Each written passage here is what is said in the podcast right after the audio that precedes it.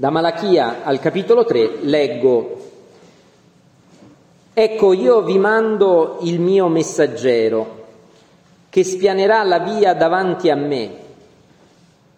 E subito il Signore che voi cercate, l'angelo del patto che voi desiderate, entrerà nel suo tempio. Ecco, egli viene, dice il Signore degli eserciti. Chi potrà resistere nel giorno della sua venuta? Chi potrà rimanere in piedi quando egli apparirà? Egli infatti è come il fuoco del fonditore, come la potassa dei dei lavatori di panni.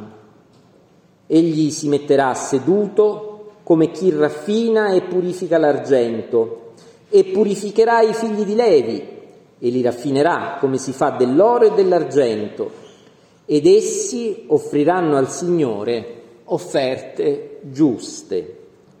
Allora l'offerta di Giuda e di Gerusalemme sarà gradita al Signore, come nei giorni antichi, come negli anni passati. Io mi accosterò a voi per giudicare e sarò un testimone pronto contro gli incantatori, contro gli adulteri, contro quelli che giurano il falso, contro quelli che derubano l'operaio del suo salario, che opprimono la vedova e l'orfano che fanno torto allo straniero e non hanno timore di me, dice il Signore degli eserciti.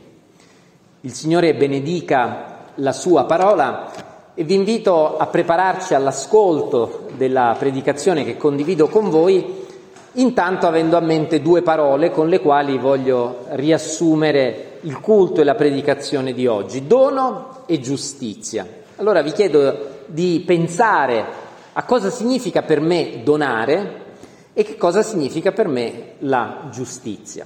E avendo queste due parole in mente vi chiedo di prepararci in preghiera guidati dall'interludio che Maurizio suona per noi.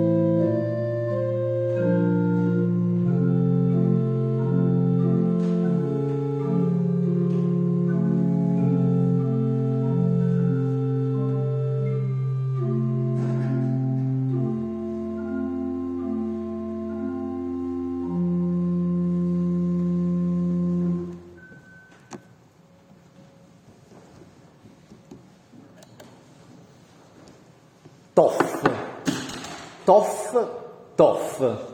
Così inizia una geniale canzone di Giorgio Gaber sul tennis. Chissà se qualcuno di voi se la ricorda. Qualcuno di voi se la ricorda? Questa canzone di Gaber sul tennis? Mi è venuta in mente quando ultimamente Sergio Mattarella è arrivato a Torino nella sua ultima visita presidenziale, Sergio Mattarella ha visitato l'impianto sportivo in Borgodora, dove ha incontrato un gruppo di ragazzine, di ragazzini, un po' di tutti i colori, come grazie a Dio siamo a Torino, che giocavano a calcio.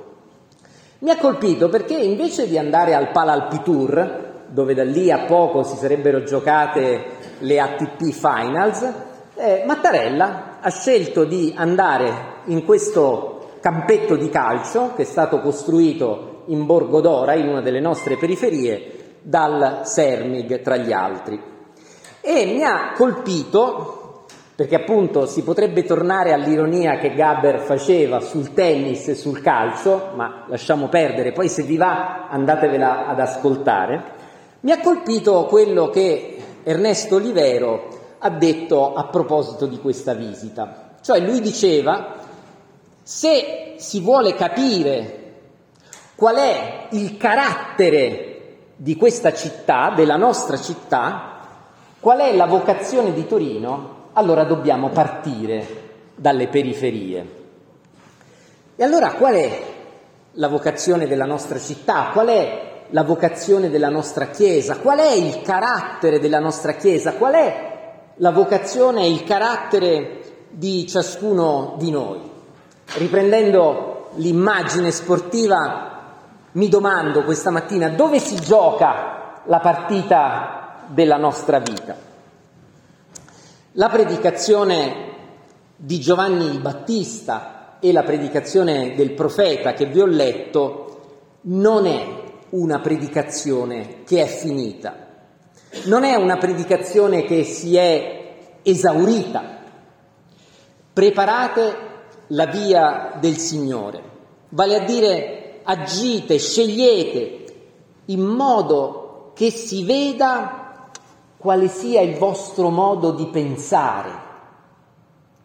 Scegliete, agite affinché si veda quale sia il vostro carattere, dove appunto si gioca la partita della vostra vita. Questa parola, la parola di Giovanni il Battista, la parola del profeta, è la parola che è rivolta a noi questa mattina, è la richiesta che è rivolta a noi questa mattina, ad ognuno e ad ognuna di noi, ma anche a tutti, a tutte noi insieme come Chiesa perché il tempo di avvento è il tempo nel quale noi ci prepariamo alla venuta del Signore. Per noi il messaggio del profeta è chiaro. Giovanni il Battista è colui che prepara il popolo all'incontro con il Messia.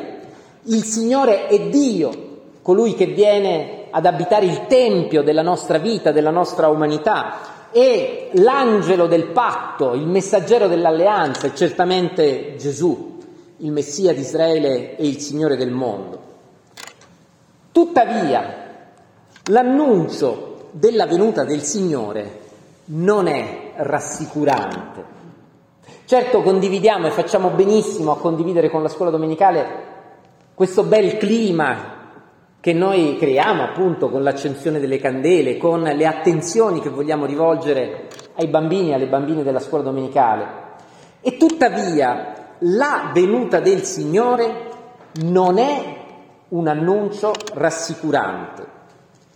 Gesù stesso, come Paola ha predicato domenica scorsa, descrive la venuta del Signore con immagini terrificanti, segni cosmici, angoscia delle nazioni, spaventate dal rimbombo delle acque che richiamano appunto il caos, il disordine primordiale, poi quello del diluvio, uomini che verranno meno per la paurosa attesa di quello che starà per venire, poiché le potenze saranno scrollate, immagini terribili, immagini spaventose. Il profeta annuncia al popolo e ai responsabili della fede di Israele, di Giuda, di Gerusalemme, che il Signore verrà come il fuoco che raffina i metalli preziosi, che il Signore verrà come la potassa. Sono andato a vedermi che cos'è la potassa, voi sicuramente lo sapevate, io sono andato a rivedermelo, è un agente chimico che serve per pulire i vestiti.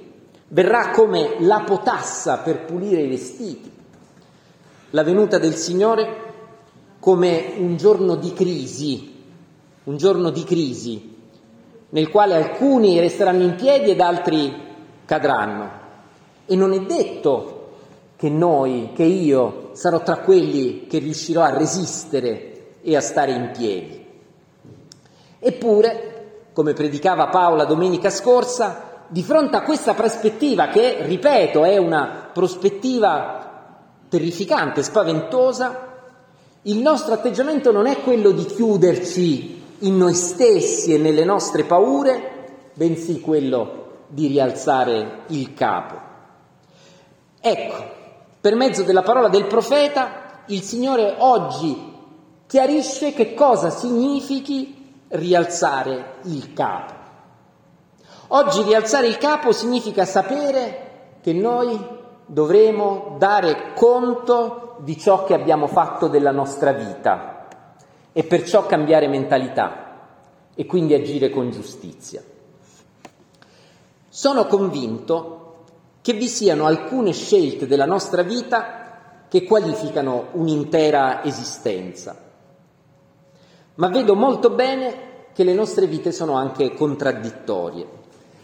Pensate un po', qualcuno ha scritto che i santi sono quegli uomini e quelle donne la cui vita non è stata sufficientemente indagata. Perché appunto le nostre vite sono contraddittorie, sono contraddittorie. Eppure ci sono scelte nelle nostre esistenze che qualificano tutta una vita. Allora penso ad esempio al papà e alla mamma di Nella che appunto quando incominciarono a deportare gli ebrei da Torino, incominciarono ad ospitarli nella loro casa. Quella è una scelta che qualificò tutta una vita. E mi piacerebbe pensare che abbia qualificato anche la vita della nostra Chiesa, purtroppo temo di no. Eppure pensate forse che quelle due esistenze non siano state anche esistenze contraddittorie?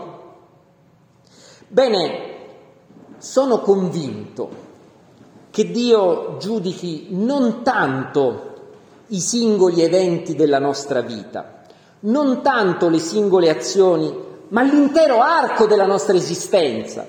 Qual è la forma della nostra esistenza? Su quale campo si gioca la nostra vita? E ripeto, sia dalla nostra vita personale, ma anche la nostra vita insieme. Cos'è che indica quale sia la nostra mentalità, il nostro carattere? La venuta del Signore come il fuoco che raffina l'oro e l'argento, come la sostanza che pulisce a fondo i vestiti. L'Apostolo Paolo dice qualcosa di simile quando scrive che l'opera di ognuno sarà messa in luce perché il giorno di Cristo la renderà visibile, poiché quel giorno apparirà come un fuoco, il fuoco proverà quale sia l'opera di ciascuno. Se l'opera sua sarà arsa, dice l'Apostolo Paolo, ne avrà danno, ma egli stesso sarà salvo però come attraverso il fuoco. Cioè qual è la consistenza della mia vita cristiana? Con quali materiali io ho costruito il mio discepolato? Con oro, argento, pietre preziose oppure con legno, con fieno e con paglia? Il Signore viene come un fuoco che mette in luce, che fa vedere quanto prezioso sia il tuo carattere che mette in luce quale valore sia l'indirizzo che tu hai dato della tua vita. E allora sì, è un'immagine spaventosa, ma è anche un'immagine che fa chiarezza, perché nella contraddittorietà della nostra esistenza, in tutto quello che nella nostra vita può essere visto di opaco, di buio, c'è però qualcosa di importante che rimane, di prezioso, che la venuta del Signore raffinerà. E questa è una buona notizia, ma allo stesso tempo ci è chiesto qual è il tuo carattere, qual è il mio carattere, qual è il nostro carattere, su quale campo si gioca la partita della nostra vita. Ci sono appunto azioni e scelte che qualificano o svalutano tutta una vita. Ci sono azioni e scelte che chiariscono o denunciano l'indirizzo di un'intera esistenza. E certamente dobbiamo sapere che ci sono dei tempi e dei momenti nei quali dobbiamo fare la scelta giusta. Ma la predicazione di Giovanni il Battista e del profeta ci dice che è l'intero arco della nostra esistenza che verrà giudicato, è il carattere complessivo della nostra vita, quello che avremo saputo maturare in tutta un'esistenza che verrà messo alla prova, più dei singoli eventi che appunto possono essere contraddittori, finanche opachi. Come al tempo di Adamo e di Eva ci verrà chiesto, ma tu la vocazione che ti ho affidato l'hai portata a compimento? Ma tu tutto quello splendido giardino che ti ho messo a disposizione lo hai goduto? Hai goduto di tutti gli alberi che io ti ho dato affinché tu ne mangiassi? Come al tempo di Adamo e di Eva ci verrà chiesto, hai saputo riconoscere quali sono i limiti che io ti ho posto? Questa sarà la domanda che raffinerà la nostra esistenza, che alla fine la tergerà, la renderà pulita. Avrò, avremo saputo riconoscere e portare a compimento la nostra vocazione. Avremmo saputo godere dei doni che il Signore ci ha dato, avremmo saputo riconoscere i limiti che Dio ci ha posto. Ecco perché iniziavo con questa immagine del tennis, appunto di che forma sarà la vita della nostra Chiesa agli occhi di Dio. E una volta lo dissi e lo ripeto, io sono convinto che la cristianità a Torino ha preso forma e avrà forma come una cristianità che sa stare nelle periferie più che al Palalpitur.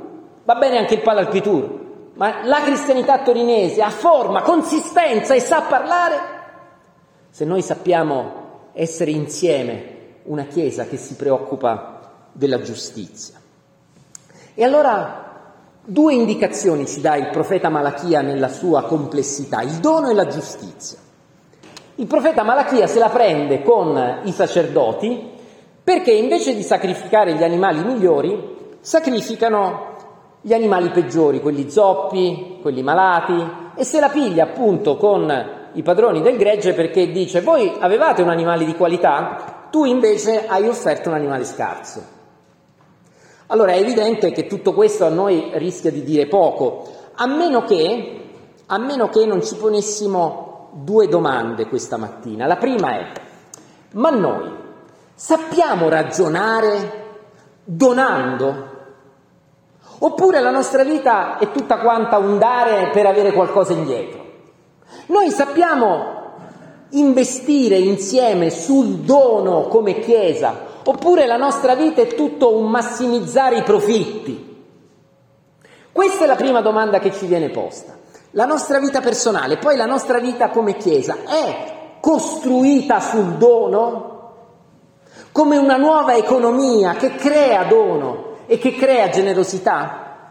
E poi la seconda domanda che certamente il Signore ci pone è di che qualità è il tuo dono? È scarso oppure e di pregio. I soldi ci arriviamo alla fine, invece io voglio parlare innanzitutto del tempo. Il dono del mio tempo, quello che io dono al Signore, è un tempo di qualità oppure il tempo che avanza alla fine del mio lavoro, del mio divertimento e dei miei interessi? Guardate che potremmo ragionarci a partire dalla preghiera. Qual è il tempo che io dedico alla preghiera? È quello più scadente alla fine di una mia giornata, quando ho fatto veramente tutto, oppure è un tempo prezioso?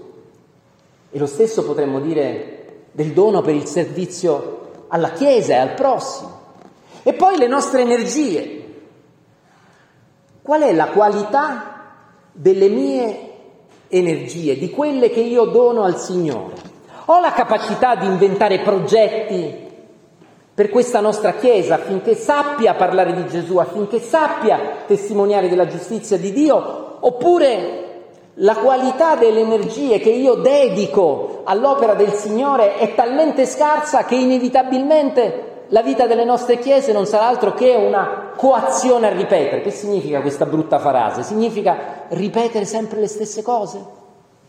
Di che qualità è il dono delle energie che io metto a servizio del Signore. E certamente poi di che qualità è il dono delle mie risorse. Dono appunto ciò che mi avanza oppure faccio un dono che vada nella direzione dell'offerta della vedova. Bene, questa è, è la prima domanda che la parola del Signore ci pone per verificare di quale sia la consistenza del carattere della nostra vita, della mia, della nostra insieme come Chiesa.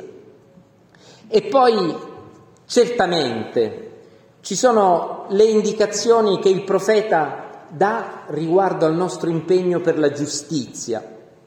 Il Signore, dice il profeta, si accosta a voi, a noi, per giudicare e per essere un testimone contro la nostra idolatria, tutto quello che ci porta lontano dal servizio del Signore e del nostro prossimo, contro lo sfruttamento delle donne, perché qui l'adulterio significa soprattutto il ripudio. Il profeta è molto chiaro nel prendersi con, coloro che non amano più le mogli della propria giovinezza perché appunto le trattano come una scarpa vecchia che può essere buttata via.